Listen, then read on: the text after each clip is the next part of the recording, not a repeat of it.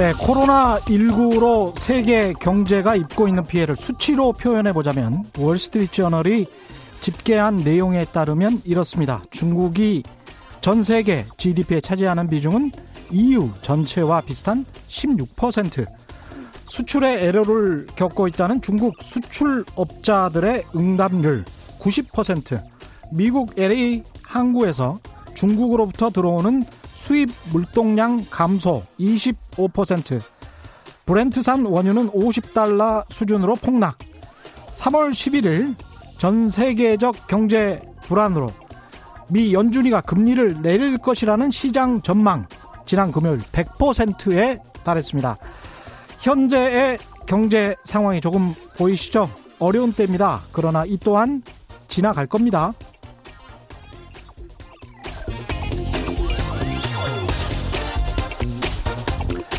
안녕하십니까. 세상에 이익이 되는 방송 최경련의 경제쇼 출발합니다. 저는 진실탐사 엔터테이너 최경련입니다. 유튜브 오늘도 같이 갑시다.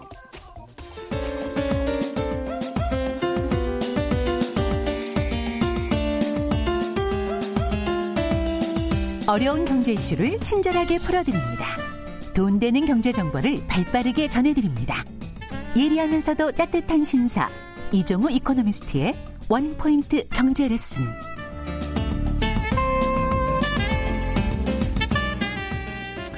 네, 방금 전에 정부 서울청사에서 이훈의 부총리 겸 교육부 장관이 긴급 기자회견을 했군요. 교육부가 계약을 추가 연기하기로 했다고 합니다. 3주간 학교가 또 휴업에 들어가서 3월 중순쯤 그러니까 계약이 2주일 더 연기돼서 23일 계약하는 걸로 그렇게 돼 있네요. 전국 학교 계약일은 이번 달 23일로 미뤄졌다. 방금 들어온 속보 전해드렸고요. 국내외 경제 흐름을 분석하고 실질적인 투자 정보도 전해드리는 원포인트 경제 레슨 시간 이종우 이카노미스트 나와 계십니다. 안녕하십니까? 예, 안녕하세요. 저도 예. 초등학교 그러니까 저희 기준으로는 국민학교죠. 예. 다닐 때에 여러 가지 이유로 예. 어, 개학이 연기되거나 예. 또는 방학을 빨리 하거나 뭐 이랬던 적이 있었습니다. 저는 89년도에 대학을 들어갔는데요. 예. 그때 제가 들어갔던 대학이 예. 그 학내 민주화 사태 때문에 어 휴업을 했죠. 예. 그래서 6월까지 수업을 못 받고 예. 7월부터 여름에 여름 방학 때 수업을 받았던 기억이 있습니다. 예. 예. 저는 2학년 때서부터 4학년 때 4학년 1학기 때까지 예. 매 학기마다 휴업을 하든지 시험 거부를 하든지 예. 안 해본 적이 없었고요. 그 다음에 초등학교 때의 1학년 때에 그때 예. 서울에 콜레라가 굉장히 창궐을 해서 콜레라? 예, 예. 그때가 몇 년도죠? 그때가 한 70년 정도? 60, 69년, 70년 이랬을 야, 겁니다. 콜레라면 정말 그 지금으로 따지면 저개발국 예, 그렇죠. 질병인데. 예, 예. 그래서 예. 콜레라가 워낙 창궐을 해서 음. 빨리 그 방학을 해버렸죠. 그랬던 경우가 한 번 있었던 것 같고. 예.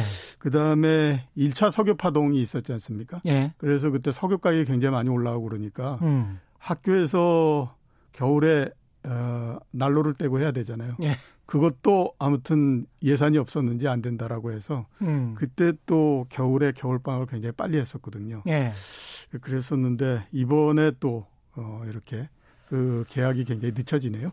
이런 전염병이 나오면 민심이 흉흉할 수밖에 없고 정부에 대한 비판 당연히 나올 수밖에 없고요. 여러 가지 네. 비판이 나오고 있고 그 중에서 뭐 합리적인 거 합당한 것들도 상당히 많습니다만은 또 정부의 대응, 특히 이제 진단 능력 같은 것은 외신을 보면은 굉장히 칭찬하는 것들도 네. 많고요. 그렇습니다. 그래서 종합적으로 좀 봐야 될 것 같고요. 무엇보다 공포나 불안이 지배를 하면 우리 네. 투자자 입장에서는 경제를 하는 분들 입장에서는 굉장히 안 좋을 것 같습니다. 그런 예, 그렇죠. 예. 그 공포라고 하는 것이 얼마나 사람들의 이성을 마비시키는가 하는 거는 예.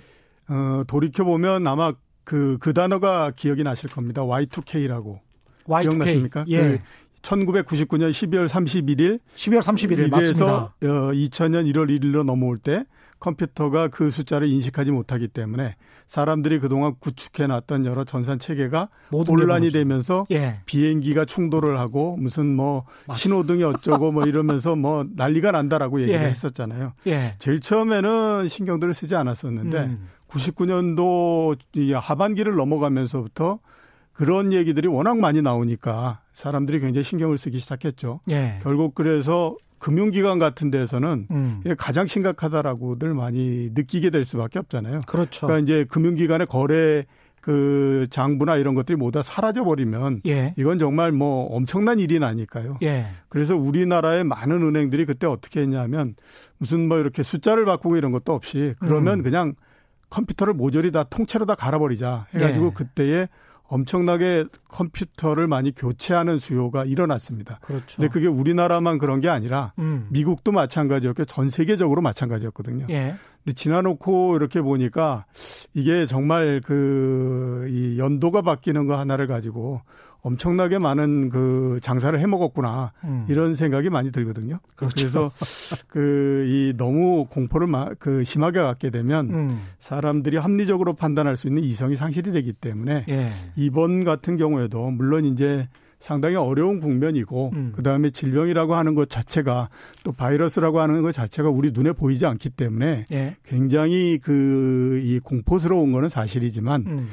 그 질병이라고 하는 것 자체가 뭐 그 인류가 그거를 그렇게 극복을 못했다던가 이런 것도 아닌 것 같고요. 예. 그다음에 현재까지 진행되는 걸 보면 코로나 19가 과거 어, 이 나왔던 질병에 비해서는 치사율이나 이런 것들은 또 그렇게 높지는 않은 것 같아요. 그렇죠. 그래서 너무 과다한 공포는 가지실 필요가 없지 음. 않냐라는 음. 생각이 좀 듭니다. 그렇습니다. 그런 그럼에도 불구하고 정부가 그 국민들의 일상생활이라고 할까요? 그 디테일한 부분에 있어서는 상당히 좀 신경을 써야 될 것 같은데 예. 이게 크게 보면 근로소득자들 가운데 맞벌이 부부들 특히 아이가 있는 경우에 이렇게 이제 계약이 연기됐잖아요. 그렇게 되면 이게 돌봄 교실도 잘 안 한다고 하고 그러면 얘를 어떻게 맡길 거냐. 예. 거기다 이제 코로나 19의 특징이 80%가 경증이나 거의 인식하지 못하는 상황에서 지나가 버리고 예. 아이들 같은 경우는 감염이 돼도 뭐 거의 인식을 못하는 것이기 때문에 아이들을 또 감염이 됐을지도 모르는데 뭐 증상은 전혀 없고 이 아이들이 만약 이제 할아버지 할머니 집에 맡기면 할아버지 할머니가 또 감염이 되면 그건 또 예. 큰일이잖아요. 그렇죠. 고령 고령자기 예, 예. 때문에.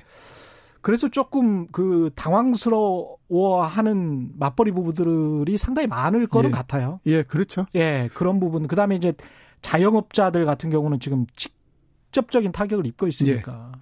그 모든 예. 시스템 자체가 정상을 정상 상태를 기준으로 놓고 시 스템이 짜여져 있잖아요. 예. 근데 그런 상태가 돼서 비정상적인 형태가 나오게 되면 당연히 이제 여러 부분들에서 상당히 그 이 곤란을 겪게 되는 거고요. 예. 그런 것들을 잘 처리를 하는 것이 유능한 정부냐 아니냐 하는 그렇죠. 것들을 나누는 기준이 되지 싶습니다. 예. 그러니까 정부가 디테일에는 정말 신경 써야 될 것 같고. 예, 그렇죠. 그 마스크 같은 경우도 한 두 번 정도 약속을 한 거 아닙니까? 예. 이렇게 해서 이제 마스크 공급이 원활해질 것이다라고 했는데 줄만 섰다가 이제 못 산 사람들이 있거나 줄만 샀다가 본인이 사고 싶은 수량을 못 채운 사람들이 있기 때문에 이런 것 같은 경우는 정부가 오늘 또 공식 사과를 했습니다. 예. 그래서 이런 것 같은 경우도 좀 상황이 제대로 컨트롤되지 못하고 있는 거 아니냐 그렇죠. 그런 비판이 있고 예, 예. 예. 마스크 같은 경우에는 굉장히 많은 사람들과 관련한 된 부분이기 때문에 예. 사람들이 굉장히 훨씬 더 민감하게 그렇죠. 느낄 수밖에 없는 거거든요. 예. 그래서 이런 것들을 좀 그 원활히 참 잘 처리를 좀 해줬으면 좋겠다라는 예. 생각이 좀 많이 듭니다. 저는요. 그런데 이제 전혀 다른 또 주장이 나오고 있는데 예. 외신이나 이런 데를 보면은 건강한 사람들은 마스크를 안 써도 된다. 예. 이렇게 지금 외신에서 계속 나오고 있고 사실은 오늘 제가 아침에도 월스트리트 저널을 봤는데 바네사 라베라는 사람이에요. 굉장히 좀 유명한 사람인데 에, NYU 뉴욕 대학에 있는 전문가입니다. 예. 감염대과 관련해서 전문가고 마스크 건강한 사람이 마스크를 써서 이게 도움이 되는지에 관한 과학적 증거는 전혀 없다. 예. 이게 이 사람의 이야기고.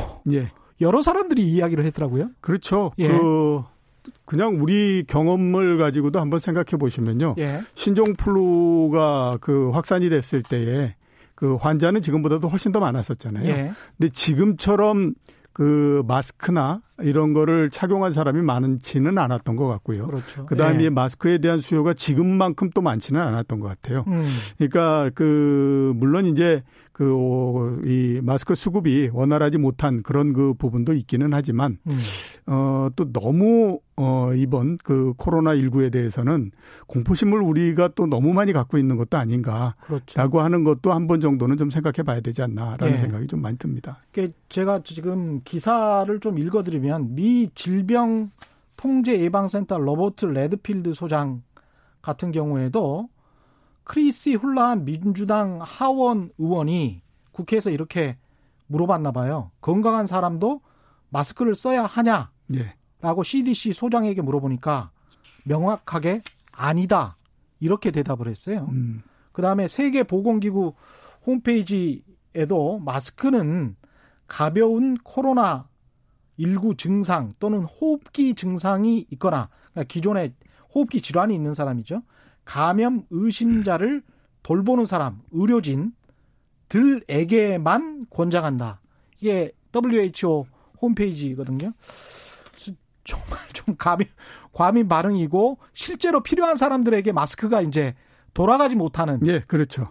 그런 상황이 또 우려스럽기도 합니다. 예. 정의평화님도 비슷한 말씀이신 것 같은데요. 독일에 유학 중인 아들 말이 독일도 마스크 다 떨어졌고 다시 들어오려면 7주 기다려야 한다고 합니다. 우리나라는 이 정도면 정말 잘하고 있는 것입니다. 마스크로 돈 벌려고 하는 사람들만 없으면 좋겠는데 이 사람들 강력하게 처벌해야 합니다. 라고 말씀하셨고요. 예. 어제 제가 우연히 강남역에 있는 데를 갔었는데 예. 휴대폰 파는 데에서 마스크를 팔더라고요. 이게 웬일인가 그걸 했더니 예. 어, 아마 이제 그동안에 뭐 중국의 높은 가격에 수출하려든지 아니면 네. 내수의 가격이 올랐을 때 이렇게 우리나라 안에서 내수용으로 풀려고 했던 수요가 어 정부가 이제 공공 마스크를 공급하겠다라고 하니까 아 이른바 어떻게 생각하면 이제 빨리 그 이게 내보내야 된다. 음. 그러지 않으면 가격이 계속 떨어지기 때문에 문제가 생긴다. 네. 이렇게 생각해서 나왔는지 어꽤 많이 있더라고요. 그래서 아 이게 또 주식하고 마찬가지로 참 이게 그 미리 예측해서 사람들이 움직이고 음. 그다음에 가격의 원리에 따라서 움직이고 이렇게 되는구나라고 시장의 생각했는데 원리죠. 결국. 예, 예, 예. 그렇죠. 아, 조금씩 아마 그동안에 쌓아놓고 있었던 물량이 조금씩 나오고 있는 거는 같다라는 생각은 좀 들더라고요. 예. 방금 전에 스튜디오로 들어오기 전에 우리 KBS 정세진 아나운서 미국에 한 저 휴가를 갔다 왔는데 미국에서 혹시나 해서 마스크를 구하려고 했더니 예. 미국에서도 마스크를 전혀 구할 수가 없었다. 이게 전 세계적인 뭐 풍기 현상인 것 같습니다.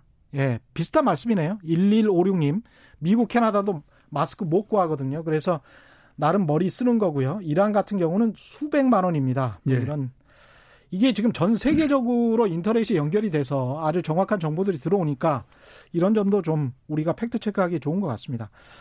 국제 금융시장은 지난주에 최악의 한 주를 보냈다고 할 수 있죠. 예, 어떻습니까? 그렇죠. 예. 상당히 많이 떨어졌죠. 다우 지수가 한 주 동안에 12.6% 떨어졌고요.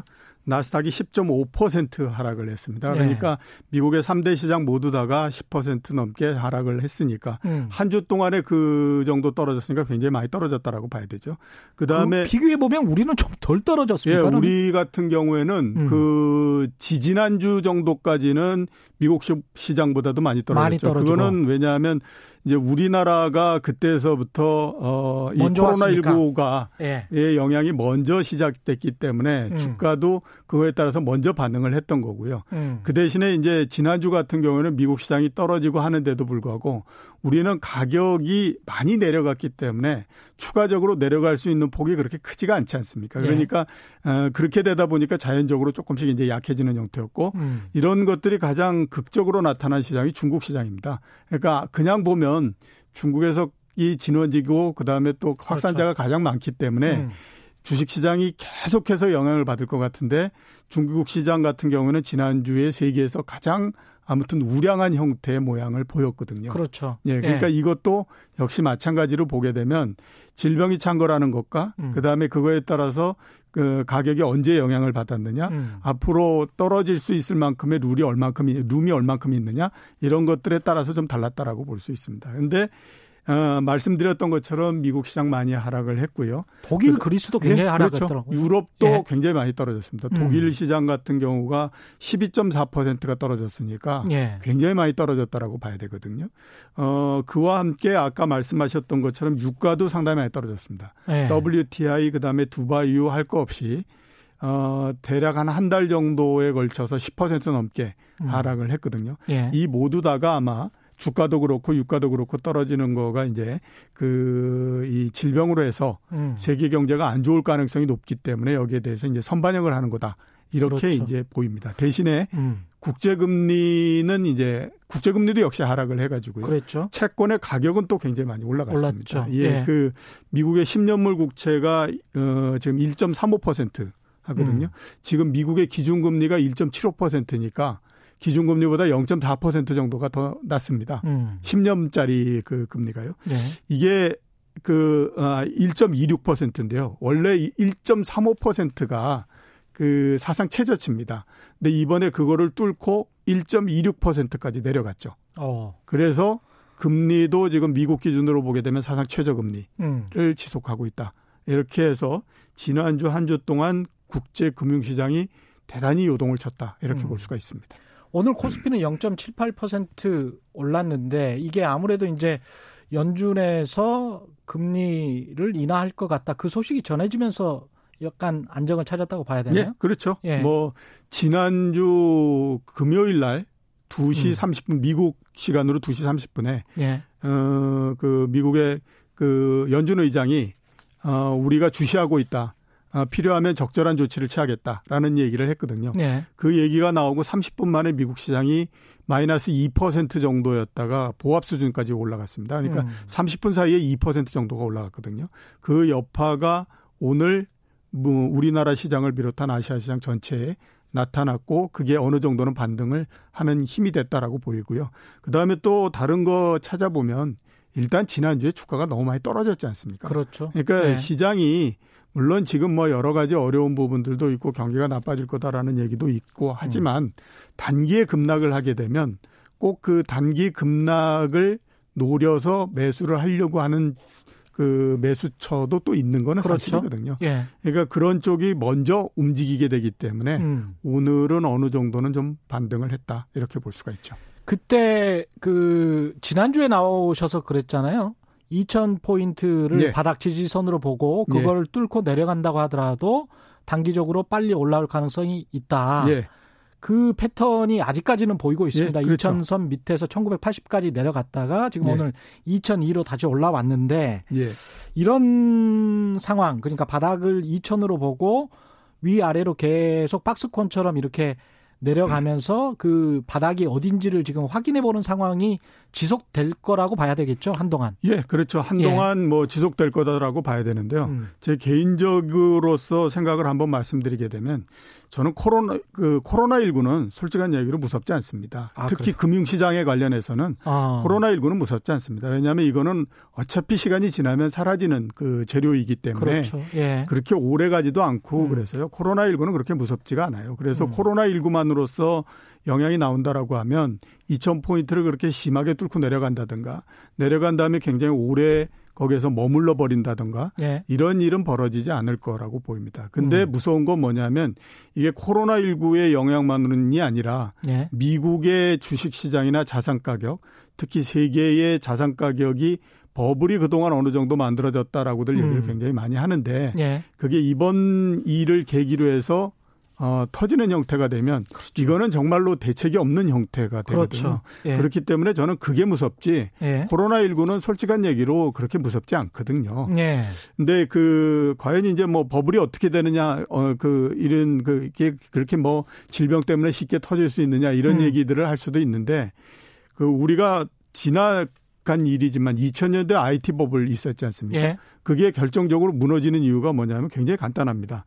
그 American Online이라고 하는 그 회사가 있죠. AOL. AOL. 예. 그하고 이제 Time Warner가 합병을 했습니다. 그랬었죠. 예, 그 합병 발표 나고 그 합병 발표를 계기로 해서 그 나스닥 시장이 터지는 형태가 돼 버렸거든요. 예. 그게 왜 그러냐면 야 이제 저 두 회사가 합병을 하는 거 보니 음. 더 이상의 호재는 나오지 않을 것 같고 이제는 뭐 가격도 높은 데다가 악재만 나올 가능성이 높으니 음. 주식은 내다 파는 게 맞겠다.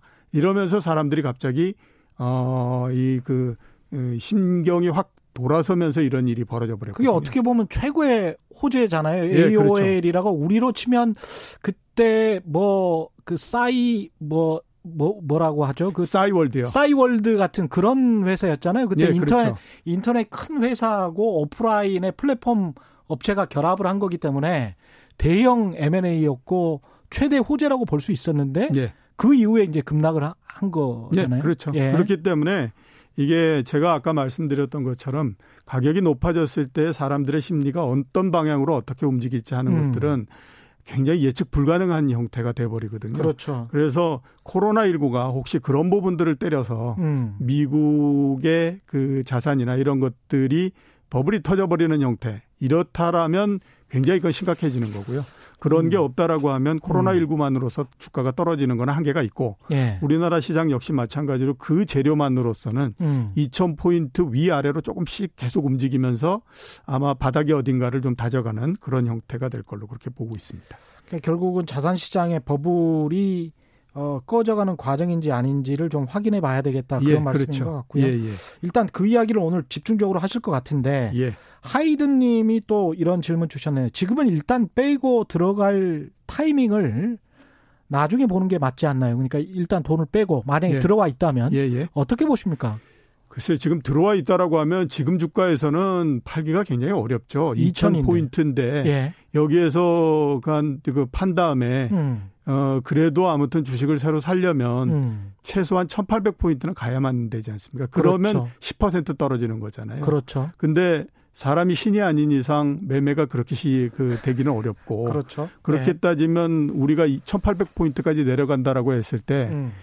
그래도 용기 있게 산다라고 하면 1850 정도 돼야 사는 거가 되는 거거든요. 예. 그러면 150포인트 지금 피하자고 음. 주식을 팔고 그걸 또 신경 엄청나게 썼다가 그때 가서 사고 음. 그것도 또 매매하면서 성공을 하고 음. 이렇게 된다라고 하는 거는 굉장히 힘들기 때문에요. 예. 우선 지금 주식을 갖고 있다라고 하면 지금은 주식을 팔 수 있는 때는 아닙니다. 이미 음. 상당히 지나가 버렸기 때문에 굉장히 어렵고요. 예. 매수를 하는 입장에서는 왜 그 월가의 격언 중에 이런 게 있죠. 떨어지는 칼날은 잡지 마라. 그렇죠. 그러니까 지금은 어떻게 보면 떨어지는 칼날이지 않습니까? 계속 예. 쭉쭉 내려가는 왜 그런 얘기 그 이 떨어지는 칼날을 잡지 말라라고 얘기를 하냐 하면 이렇게 가격이 아주 급하게 계속해서 내려가거나 급하게 계속해서 올라가게 되면 사람들의 투자 심리가 굉장히 한쪽으로 쏠려 버립니다. 예. 그래서 우리가 이성적인으로 봤을 때 이 정도면 될 거다라고 하는 거에 한계를 넘어가 버리는 형태가 나오거든요. 그렇죠. 그리고 그 한계를 넘어가는 이 날짜가 음. 뭐 2, 3일 이렇게 되면 사람들은 모두 다가 공포에 그 쌓이기 때문에 음. 낮은 가격에 사놓고도 또 팔아버리는 형태가 나오거든요. 그렇죠. 그래서 지금은 제가 봤을 때는 음. 사는 것도 파는 것도 만만치 않은 상태인 것 같고요. 예. 조금 더 관망을 해서 음. 그 지금보다는 가격이 조금 더 내려갈 가능성이 있으니까 예. 그때 정도 사시는 게 맞지 않나라는 생각이 듭니다. 그러니까 주식을 갖고 있는 분들도 그냥 홀딩, 예. 그리고 현찰을 갖고 있는 분들도 일단은 관망, 예, 예, 그렇게 보시고요. 일단은 코로나 19 핑계로 버블이 붕괴되는 과정으로 볼 수도 있습니까? 이 전체적인 과정을 왜냐하면 미국도 그렇고 유럽도 그렇고 이렇게 이게 예상외로 많이 빠지거든요. 예, 그, 뭐, 지금은 주가는 특히 예. 미국이나 유럽 이런 데는 언제 빠진다고 하더라도 음. 그리고 어떤 이유로 빠진다고 하더라도 뭐 나무랄 데가 별로 없다라는 생각이 듭니다. 왜냐하면 어. 가격이 너무 많이 올랐기 때문에 그렇죠. 예. 어, 떨어지기 전에 우리가 보면 나스닥 같은 경우가 거의 만 포인트 정도 됐지 않 았습니까? 예. 그다음에 그 다우지수 같은 경우에도 3만 포인트 정도 됐거든요. 음. 나스닥이 11년 전에 미국의 금융위기가 나고 제일 처음에 출발할 때 가격이 얼마냐면 1200포인트에서부터 올랐습니다. 예. 11년 사이에 8배가 오른 거거든요. 미국 주식시장이. 예. 그렇게 되니까 뭐 보면 음, 굉장히 가격이 높고 그 다음에 또 이게 뭐, 어, 그, 미국의 주가만 그런 것도 아니고, 음. 다른 모든 자산들도 다 마찬가지거든요. 네. 부동산도 네. 우리가 뭐, 그래서 올랐다라고 얘기하지만요. 미국이나 유럽 같은 데에 비하면 우리나라 부동산은 그렇게 많이 오른 것도 아닙니다. 아, 그 정도로 엄청나게 올랐거든요. 어. 그러니까 우리나라의 부동산이 사상 최고가를 넘었다라고 하는 것이 1년 전 뭐 요 정도지 않습니까? 네. 유럽 같은 경우에는 벌써 4년 전 정도에 이미 금융위기 이전에 최고치를 돌파해 가지고 올라갔거든요. 음. 그 다음에 미국도 2년 반 전에 이미 그런 게 났었습니다. 예. 그러니까 어, 여러 자산들이 모두 다 상승을 하고 음. 했기 때문에요. 지금에서 보면 뭐 언제 주가나 아 또는 부동산 가격이나 미국이나 선진국 그 유럽 선진국들이 떨어진다라고 하더라도 뭐 그다 그다지 뭐 이게 뭐 아니다라고 이렇게 그, 어, 얘기할 만한 거는 별로 없다라고 봐야 되고요. 네. 또 하나는 이제 심리적으로 봤을 때 금리 인하에 대해서 너무 과다하게 믿음을 갖고 있죠. 지금. 금리 인하에 예, 예, 그렇죠. 예. 왜냐하면 아무튼 뭐 11년 동안 금리를 계속해서 내리고 돈을 푸는 걸로 가지고 많은 것들을 해결해 왔기 때문에 음. 많은 사람들이 금리 인하를만 하게 되면 모든 게 다 해결된다. 그렇죠. 이런 그 생각을 갖고 있잖아요. 음. 어떻게 보면 너무 맹신이기 때문에 음. 이런 것들도 상당히 좀 위험하다라고 봐야 되거든요. 그, 그렇죠. 예. 네. 그 다음에 이제 음. 최근에 미국 시장에서 발생하고 있는, 있는 일들을 보면 아, 이게 전형적으로 이렇게 그 가격이 너무 높아서 음. 그 문제가 될 때 나타나는 모양들이 굉장히 많다 이런 생각이 많이 들게 그래요? 됩니다. 어떤 게 있습니까? 그러니까 예를 들어서 이런 거죠. 이제 테슬라 같은 경우가 원래 이제 작년 5월 달에는 음. 작년에 부도가 날 확률이 10% 정도 된다라고 얘기했거든요. 예. 5년 내 부도가 날 확률도 50%가 된다 이렇게 얘기를 했어요. 예. 근데 작년 11월 달서부터 주가가 두 배 넘게 올라 버렸습니다. 부도 날 확률이 그렇게 예, 높은데 예, 그렇게 높다라고 하는데 그러니까 이제 그러면서 GM이나 포드의 시가총액을 합친 것보다도 훨씬 더 커져 버렸거든요. 이게 어떤 형태가 나오냐면 예. 이게 주가가 이제 쭉 올라가다가요. 음. 그 다음에 이제 그 막 버블이 되는 형태가 돼 버리면 예. 뭘 가지고도 지금 나오는 수치를 가지고는 그 가격을 설명할 수가 없잖아요. 정당화 할 수가 없죠. 예, 그렇죠. 그러니까 예. 이제 시장에서는 어떤 일을 벌리냐면 음. 소설을 쓰기 시작하죠. 이렇게 이렇게 해서 이런 세상이 펼쳐진다. 예. 이러면서 이제 소설을 쓰기 시작하고 그 소설에 맞춰서 그 이제 가격이 올라가거든요. 음. 그걸로 이제 시장 용어로는 성장성을 많이 반영한다. 이런 얘기를 하는 겁니다. 예. 그러니까 이제 테슬라 같은 경우가 그렇게 된 게 시장 그 성장성을 굉장히 많이 반영을 해주는 과정이잖아요. 그랬죠. 그게 뒤에 되든 안 되든 상관없이 음. 이렇게 되니까 이제 그것도 보면 상당히 좀 이상한 일인 것 같다. 이런 이제 생각이 들고요. 그 테슬라도 사실은 투자금으로 버텨왔던 거 아닙니까? 예, 그렇죠. 그렇죠. 매출이나 순이익이 그 투자자들이 원했던 것만큼 그렇게 빨리 오르지가 않고 순이익 예. 뭐 계속 적자였고요. 예. 그죠? 예.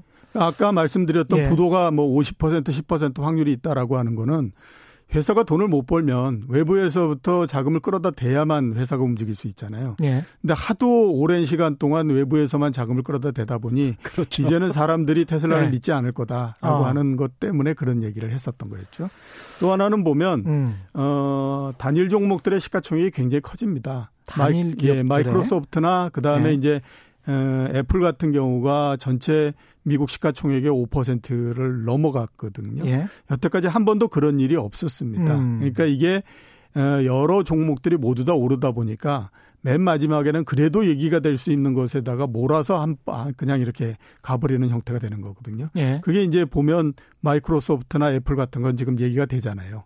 팡이라고 그러니까, 하는 예, 그렇죠. 그러니까 예. 그쪽으로 이제 몰아서 한꺼번에 이제 그 밀어붙여 버리는 형태가 나오는 거죠. 음. 그래서 이제 그런 것들도 상당히 버블이 생긴 것 같다라고 위험 그 부담스럽네요. 예. 그다음에 이제 또 어떤 일이냐면 그동안에 뭐 그 미국 주식시장이 굉장히 많이 오르는 거에 큰 동력 중에 하나가 뭐냐면 자사주를 굉장히 많이 샀습니다. 아, 그러니까 미국 기업들이 돈을 벌어서 어 미국이 이제 주주 자본주의가 굉장히 발달해 있으니까 그렇죠. 그 CEO가 연임을 하느냐 안 하느냐에서 주가가 굉장히 중요하거든요. 예. 그러니까 이제 그 돈을 가지고 자사주를 엄청나게 많이 샀죠.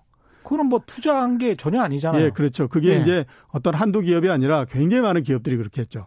근데 얼마 전서부터 보면 그렇게 많이 샀던 자사주를 굉장히 많이 팔기 시작했습니다. 아, 그래요? 이게 이제 기업들이 다른 음. 어떤 것보다도 본인들의 그 상황을 가장 잘 알지 않습니까? 그렇죠. 예, 그렇게 되니까 아 이게 이 가격에서는 우리의 주가가 너무 높은 것 같다. 그러니 어. 일단은 좀 내다 팔고 나중에 가격이 떨어지면 다시 좀 사면 어떻겠느냐. 이렇게 해서 이제 진행을 하고 있는 거거든요. 아. 그래서 이런 것들이 보면 전체적으로 아무튼 버블이 상당히 많이 생긴 그런 것들에 대한 증거다. 이렇게 이제 볼 수가 있겠죠. 세 가지 정도 말씀하셨는데 IT 과거 버블 폭락 때 있었던 것처럼 이상한 논리로 본인들의 가격을 정당화한다. 주식 예, 가격을 그렇죠. 정당화한다가 첫 번째였고요. 두 번째가 단일 기업들의 시가총액 이 차지하는 비중이 너무 과다해진다. 예. 쏠림 현상이 나타난다. 예. 세 번째가 자사주 매입했던 것을 팔기 시작한다. 예. 우리도 좀 비슷한 것 같은데 이 두 번째 같은 경우는 삼성전자의 예. 시가총액이 굉장히 높고 근데 우리는 이제 첫 번째 이상한 논리로 정당화할 만큼 우리가 이제 평균 PER이 뭐 10배 왔다 갔다 하고 PBR은 항상 1배 이하였으니까 예. 우리는 일본의 경우 이상한 논리로 정당화할 필요는 어, 없죠. 어, 없던 것 같고 그렇죠? 자사주 매입도 우리는 그렇게 많이 하지는 않았죠. 예, 예. 예. 그러니까 우리는 두 번째하고 그렇게 많이 들어가지는 않네요, 우리는. 예, 그렇죠? 우리 같은 경우는 가격이 그동안에 뭐 오른 게 별로 없었기 때문에요. 예. 버블이 주식시장에서 그렇게 많이 생겼다거나 이러지는 않는다라고 봐야 되겠죠. 예. 이게 그러면 나스닥 주가랄지 이런 이른바 이제 팡이라고 하는 그 대표적인 인터넷 기업들의 주가가 하락하면 예. 전 세계 자산 시장이 좀 흔들리는 어떤 신호로 볼 수가 있는 예, 겁니까? 그렇죠. 왜 예. 그러냐면 주식이 됐던 부동산이 됐던 다른 음. 어떤 거가 됐던 이번 같은 경우에는 굉장히 그 단일 대우로서 이루어졌다라고 볼 수가 있습니다. 그러니까 예. 오르는 가장 큰 이유는 아, 금리를 굉장히 많이 내리고 그 다음에 유동성을 굉장히 많이 공급하는 정책을 아주 오랜 시간 동안 지속을 했기 때문에 여러 가격들이 모두 다 올랐다라고 봐야 되거든요. 음. 그러면 오르는 이유가 동일하게 되면 하락할 때에 동일한 이그 어, 상황이 벌어지게 되면 똑같이 그 이 작동을 할 수밖에 없습니다. 예. 어, 그렇게 금리를 내리고 유동성을 굉장히 많이 공급하면서 버블이 생기는 형태 가장 앞에 선두에 섰던 것이 뭐냐면 나스닥이거든요. 네. 그만큼 가격도 많이 올랐고요. 음. 그렇게 되다 보니까 나스닥 같은 경우가 약해지게 되면 그 다음에 나오는 형태는 다른 이제 시장 다우지수나 뭐 S&P 500이나 그렇죠. 이런 것들을 끌어내리게 되죠. 예. 거의 동시에 유럽에 있는 선진국의 주식가도 끌어내리게 됩니다. 음. 그 다음에 이 그 주식 시장이나 이그그 그 자기가 높은 가격이 된 거를 견디지 못해서 어, 휘청거리기 시작하면 예. 그 다음에는 어떤 거 하게 되면 그럼 그게 주식만이야? 부동산은 그렇죠. 안 그래? 뭐 다른 뭐 이런 자산. 이제 생각이 들죠. 예. 그러면서 가격이 높아졌다라고 하는 것에 대한 공포가 갑자기 엄청나게 그 이 엄습해 오기 시작하는 거거든요. 예. 그러면 이제 그 자산의 가격 하락은 순차적으로 이렇게 계속해서 나타난다라고 봐야 되는 겁니다. 예. 똑같이 보게 되면 2000년도에도 마찬가지의 형태였거든요. 예. 제일 처음에 하락한 거는 IT였었죠. 예, 맞습니다. 그다음에 IT가 하락하니까 나스닥이 하락을 하지 않습니까? 예. 나스닥이 하락을 하고 한 3, 4개월 정도 지나니까 조용하고 했던 다우지수도 하락을 하기 예. 시작을 했고요. 예. 그러니까 다우지수가 하락을 하니까 그 동안에 쭉 올라왔던 부동산도 흔들리면서 음. 이제 휘청휘청하는 형태가 됐죠. 예. 예. 그러다가 이제 결정타를 9.11 테러로 맞고 야 이대로 갔다가는 큰일 나겠다라고 생각하니까 음. 미국의 연준에서 금리를 엄청나게 빠른 속도로 내려버렸죠. 그렇군요. 그러면서 네. 1.0% 기준금리를 만들었고 음. 그 돈을 많이 공급하다 보니까 그게 부동산으로 몰리면서 네. 나중에 거기에서 굉장히 많은 버블이 생겨서 또다시 2008년도에 금융위기가 발생하고 이런 형태가 되지 않습니까? 그러니까 이게 단 동일한 그 이유를 가지고 가격이 오르는 형태가 되게 되면 음. 떨어질 때도 순차적으로 음. 동일한 형태 모양으로서 쭉 진행이 됩니다. 그런 면을 우리나라 시장에 한번 그 대입을 시켜보면 예. 아까 말씀하셨던 것처럼 주가는 그렇게 크게 오르거나 그러지 않았습니다. 예. 우리나라 예. 같은 경우에는. 그렇죠. 뭐 2011년도에 주가가 2150 정도였는데 지금이 2000이잖아요. 그러니까 11년 동안 10년 동안 거의 오른 게 없으니까 부끄러운 성적표네요. 예, 주식에서는 예. 일부 종목을 제외하고는 그렇게 뭐 음. 가격에 이 높아져서 문제가 된다 이런 거는 없는데 예. 우리나라 자산에서 가장 크게 문제가 되는 건 역시 이제 부동산이라고 봐야 되지 않습니까? 그렇죠. 그죠? 예. 그러니까 우리가 그냥 보면 부동산이 내수 쪽에 있기 때문에 음. 우리나라 부동산이 그냥 우리나라만의 논리에 의해서 움직인다 이렇게 보이겠지만 예. 결코 그렇지 않습니다. 음. 우리나라 부동산이 움직이는 것도 해외 부동산이 움직이는 것과 거의 괴를 같이 합니다. 예. 예를 들어서 보게 되면요. 작년도 하반기 정도서부터 우리나라 부동산 특히 이제 그 서울 지역의 부동산 가격이 아파트 가격이 올라가기 시작했지 않습니까? 네. 선진국 같은 경우에도 상반기까지는 굉장히 조용했어요. 음. 그러다가 하반기 되면서부터 그 부동산 가격이 올라가기 시작을 했거든요. 예. 그러니까 우리가 해외 부동산 가격이나 이런 것들을 그 관심이 없어서 잘 안 봐서 그렇지 음. 그 부동산도 마찬가지고요. 주식과 마찬가지로 거의 세계적으로 동일하게 움직이기 때문에 음. 만약에 이제 나스닥을 필두로 해서 떨어지기 시작해서 여러 자산들의 가격을 끌어내리는 형태가 된다라고 하면 우리나라에서는 제일 문제가 되는 것이 역시 이제 부동산 가격이 되지 않을까라고 저는 생각을 하고 있습니다. 지금 말씀하시는 거 들어보니까 저도 그 동의하는 측면이 많은데 세계적인 자산 시장에서 봤을 때는 그러니까 성장주, 그다음에 이제 전통주, 그다음에 부동산 같은 그 땅 안전 자산 자산 시장으로 영향을 미쳐서 그게 이제 차례차례 예. 낮춰진다. 근데 이제 그것들의 공통점은 아까 테슬라에서 어, 말씀하셨다시피 투자금을 많이 끌어당겼거나 예, 그렇죠. 아니면 우리나라 부동산처럼 부채가 많거나 예. 뭐 이런 거네요. 그러니까 예. 결국은 레버리지를 많이 사용한 부동산 같은 경우에는 일종의 다른 나라의 성장주 같은 그런 개념으로 받아들일 수도 있겠습니다. 미래 가치를 너무 많이 지금 현재의 가치에 삼, 삼입해버린. 예, 그렇죠. 예. 그래서 그렇게 되면 거품이 그 꺼질 가능성도 있겠네요. 특히 예. 이제 부채가 많으니까 이건 상당히 걱정스러운 예. 건데. 그래서 예. 제가 제일 관심 있게 보는 게이 예. 나스닥 시장이 도대체 앞으로 어떻게 될 건가. 예. 이거를 저는 가장 관심 있게 보고 있는데요. 예. 이건 말씀드렸던 것처럼 나스닥의 하락은 나스닥 하락만으로서 끝나지 않거든요. 예. 그렇기 때문에 이게 앞으로 전 세계 자산 시장을 좌우하는 가장 바로미터이기 때문에 음. 그래서 저는 그거를 굉장히 주의 깊게 보고 있습니다. 그 다음에 아까 그 말씀하셨다시피 과거의 경험으로 보면 AOL과 타이머너가 합병했을 때 그 초대형 호재에도 불구하고 미국 나스닥 시장이 꺼졌다 그랬잖아요. 네, 그렇죠. 그걸 보면 이제까지 이제 금리 인하를 하면은 그걸 바탕으로 해서 이제 주식 시장이 다시 반등하는 패턴으로 이어졌는데 예. 금리를 인하를 했는데도 불구하고 주식 시장이 반응을 하지 않으면 예. 그때부터 굉장히 이제 당황스러운 상황으로 예, 그렇죠. 이어질 것 같고 그게 이제 폭락으로 이어지는 거 아닙니까? 그게 이미 이제 어느 정도는 현실화돼서 조금씩 나타나고 있다라고 그렇죠. 보이는데요. 예. 왜 그렇게 말씀드리냐면 작년도에 미국이 세 번의 금리 인하를 했습니다. 7월 달서부터 해가지고 하반기에 세 번 금리 인하를 했거든요.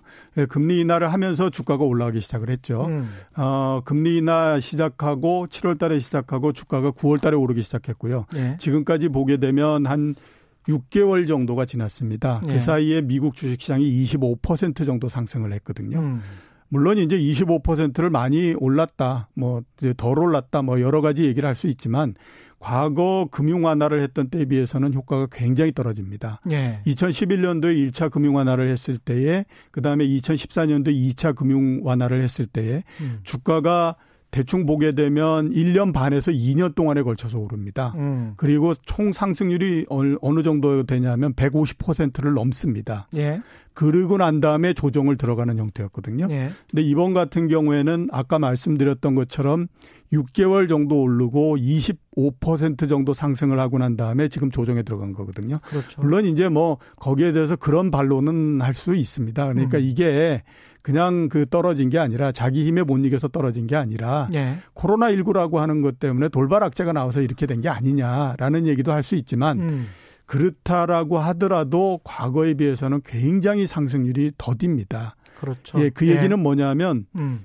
어, 금리 인하의 약효가 점점 떨어지고 있다라고 하는 거죠. 예. 그리고 떨어질 수밖에 없는 게 11년 동안 동일한 이유를 가지고 계속해서 했잖아요. 그렇죠. 그러면 11년이면 사람들이 적응을 할 만큼 모두 다 적응이 됐다라고 봐야 되는 거거든요. 예.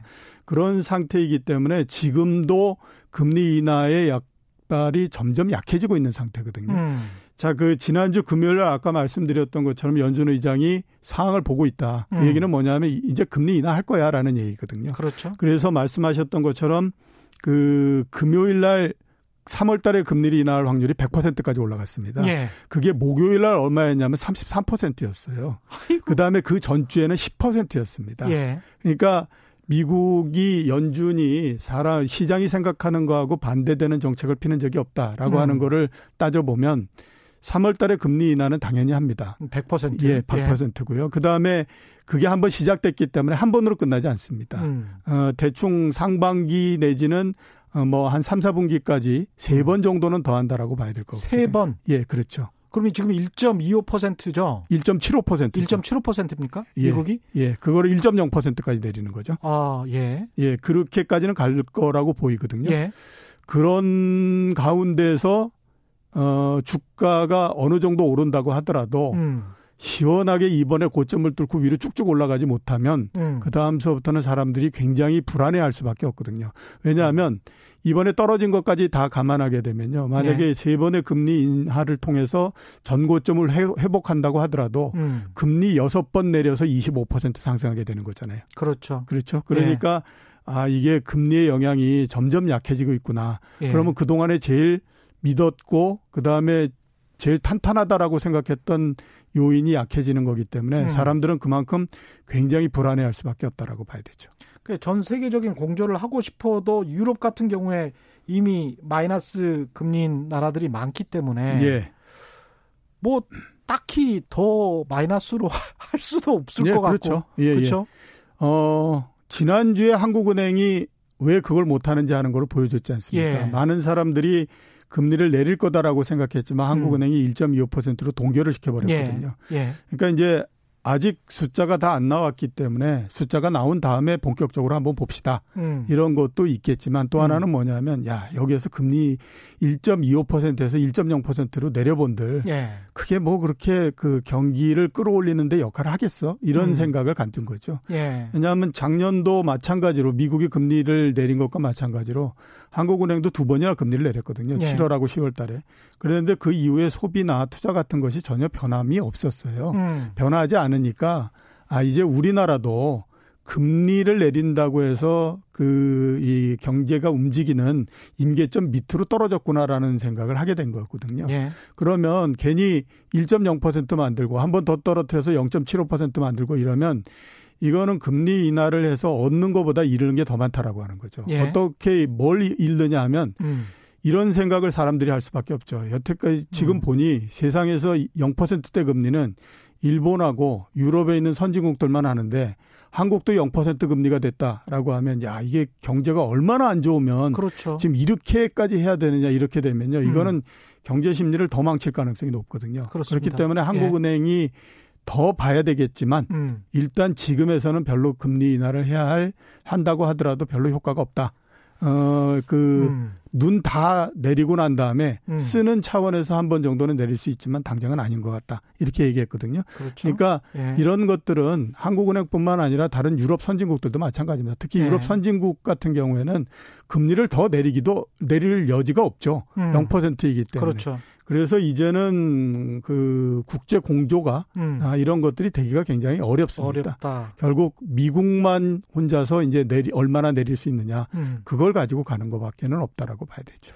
근데 미국 트럼프 대통령 입장에서는 또 11월에 대통령 선거고 예. 중국 예. 시진핑 주석 입장에서도 이번에 코로나 19의 발원지로서 정치적인 책임을 많이 국내외적으로 묻게 되기 때문에 김태형님은 이런 말씀을 하셨어요. 중국 금리 인하에 중국 시장이 잘 돌아가면 예. 코스피에도 모민, 모멘텀이 됩니다. 뭐 이런 이야기인데 예.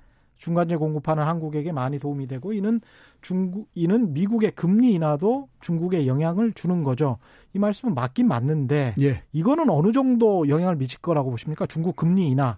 중국 금리 인하는 지금도 하고 있고요. 예. 그다음에 2월 달에도 했습니다. 음. 어 그래서 중국 시장이 어그 굉장히 많이 떨어질 거라고 생각했었는데 안 예. 떨어진 예. 이유는 두 가지거든요. 하나는 음.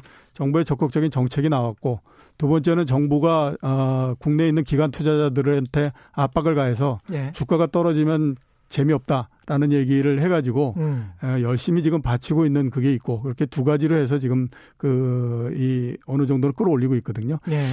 제가 봤을 때는 중국의 금리 인하뿐만 아니라 우리나라에서 경기를 회복시키기 위한 경기 그 여러 가지 대책 또 다른 나라에서도 어느 정도는 나올 거고 이런 것들이 지금 당장에는 역할을 하기는 좀 어렵고요. 음. 대신에 이제 코로나 19가 어느 정도 좀 조용해지고 어, 그렇게 되면 이연된 수요뿐만 아니라 이런 것들이 나중에 가면 강도의 차이일 뿐이지 틀림없이 작동을 하기 시작을 하는 거거든요. 음. 그때 얼마만큼의 강도로 올라가느냐 네. 하는 것들이 이제 결정이 된다라고 봐야만 됩니다. 결국은 민간 소비와 민간 시장에서 이루어지는 생산 이런 것들이 좀 폭발적으로 증가를 해야 된다. 예, 그렇죠. 예. 금리를 인하하는 것도 음. 그런 것들을 만들기 위해서 인하를 하는 거잖아요. 그렇죠. 그러니까 금리를 아무리 내린다고 하더라도 돈이 중앙은행과 시중은행 사이에서만 왔다 갔다 한다라고 하면 음. 금리는 인하를 해봐야 아무런 그 효과가 안 나오죠. 예. 그러니까 그런 민간 쪽으로 넘어가는 거는 음. 우선은 음. 이제 코로나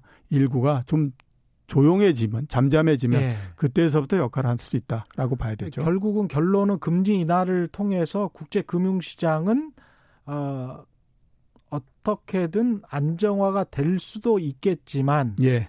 핵심은 실물 경제로 그 금리 인하의 효과가 아, 넘어올 수 있느냐 예, 없느냐. 없느냐. 예. 그런데 예. 어, 작년도에 금리 인하를 했던 것이 우리나라의 경우 그게 특별하게 그렇게 역할을 못했던 걸 보면 그렇죠. 1.25%에서 1.0%로 한 번 더 인하하는 것도 예. 특별한 일이 없는 한은 그렇게 크게 역할을 하지는 못할 걸로 음. 봐야 된다 이렇게 볼 수가 있겠죠. 결국은 사이클상 자본주의 사이클상 어떤 과잉 공급 중국이라는 거대한 그 공장이 나타남으로 해서 생긴 그 과잉 공급의 현상이 어떻게든 뭐 풀어져야 예.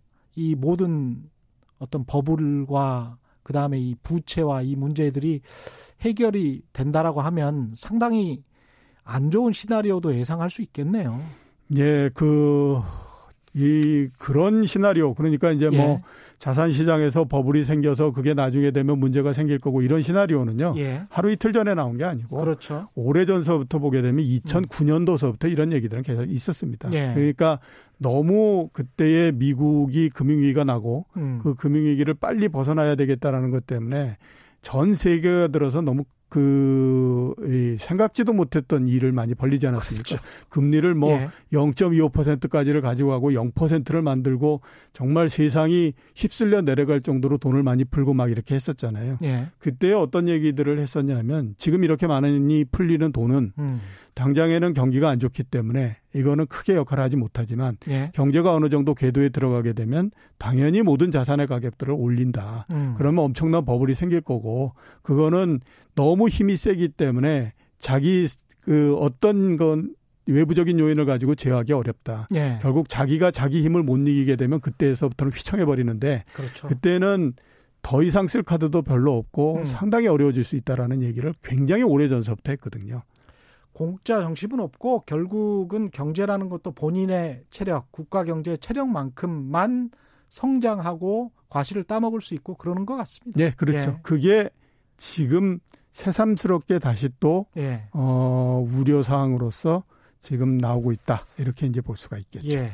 예. 리스크 관리에 최선을 다하셔야 될 것 같고요. 청사포 미영님, 사랑이님, 유유님, WJ님 쏙쏙 들어오는 내용 최고입니다. 이렇게 공통적으로 말씀을 하셨네요. 서윤성님은 신종 자기자본 채권도 좀 설명해 주시사 했고 3809님은 미국 배당주에 투자하려는데 어떤가요? 이런 말씀하셨는데 30초밖에 안 남았습니다. 예, 미국 배당주가는 예. 보다는 우리나라 배당주가 훨씬 더 좋습니다. 왜냐하면 오히려. 우리나라 배당주는 예. 그래도 5%뭐 이 정도 나오지 않습니까? 미국은 거기다가 주... 가격이 많이 떨어졌고. 예, 그렇죠. 그런데 예. 미국은 가격이 높기 때문에 음. 가격이 떨어지면요. 뭐 배당 2, 3% 준다고 그래봐야 주가 5, 6% 떨어지면 마이너스 돼버립니다. 그러니까 그렇죠. 예. 미국의 배당주보다는 우리나라 배당주가 좋다 이렇게 말씀드릴 수 있을 것 같습니다. 예, 신종 자기 자본 채권은 다음 시간에 와서 예, 그렇죠. 그거는 예. 복잡하기 때문에 다음 예. 시간에 말씀드리겠습니다. 예, 서윤성님 다음 주에 기다려 주시기 바랍니다. 고맙습니다. 지금까지 이종우 이카노미스트였습니다. 고맙습니다. 예, 고맙습니다. 예, 최경련의 경제쇼 오늘 준비한 내용은 여기까지고요. 저는 내일 4시 5분에 다시 찾아뵙겠습니다. 지금까지 세상에 이익이 되는 방송 최경령의 경제쇼였습니다.